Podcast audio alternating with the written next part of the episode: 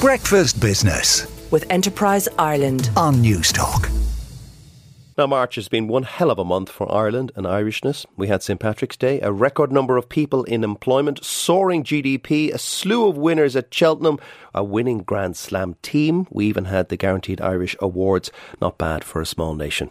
And Brid O'Connell is the Chief Executive of Guaranteed Irish and joins me now at the end of Guaranteed Irish Month. Good morning, Brid. Good morning, Joe. So things pa- panned out perfectly for you guys this month. Really nice story this month, and of course, don't forget Seachtain na Gaeilge as well in that. Uh, delighted to celebrate about midway through the month with the Guaranteed Irish Business Awards, and this year with 22 winners and all leading and up and coming businesses in Ireland, supporting those 120,000 What kind of jobs. companies uh, won? So they were across a slew of uh, categories. So we had Lil Nizzy, with ELAV, with Irish Society, Revive Active, Mangard, uh, Emerald Park, No, but what's, what, Green, and what sort of sectors were they in, Brid? So they were across um, all the sectors in Yeah. business. So we had construction, tech, pharma.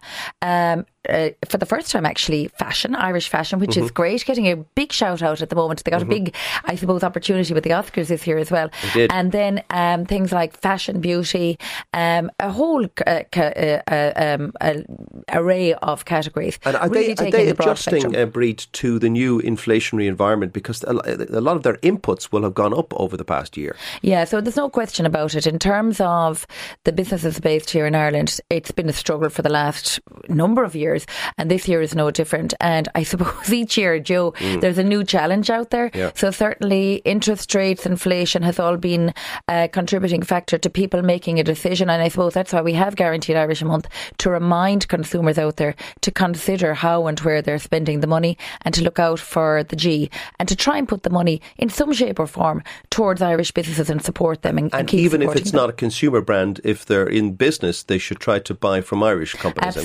We really create a lot of networks and ecosystems where business to business trade and do business with each other and support each other. Yeah. Now, we're in an era of almost full employment in economic terms, and there always will be people uh, out of work, of course. How can your members and how do guaranteed Irish companies kind of continue hiring without pushing up wages and ergo their own costs? Yeah, that's a real challenge at the moment, and it certainly is still an employees market. But out there at the moment, you'll see a lot of the global and international firms, particularly in the tech sector, um, downsizing or right sizing, whatever term they want to call it these Yeah. days. And that creates a great opportunity for our up and coming uh, tech companies. And actually, next month for Guaranteed Irish is all about Tech Month. So we celebrate the Irish tech as uh, companies that are based here supporting all those employees. So there is an opportunity maybe to rethink that and consider working with a Guaranteed Irish tech company as well. So Especially if, if you lose your job with a major tech multinational, um, doesn't that inspire a lot of people to start up their own business locally? And it's happened so much, and we're very good at that in Ireland. A great culture of enterprise here where we have learned sometimes from our international colleagues, and we have the opportunity then to set up and create another ecosystem for Ireland. And I suppose that's what Guaranteed Irish Month is about.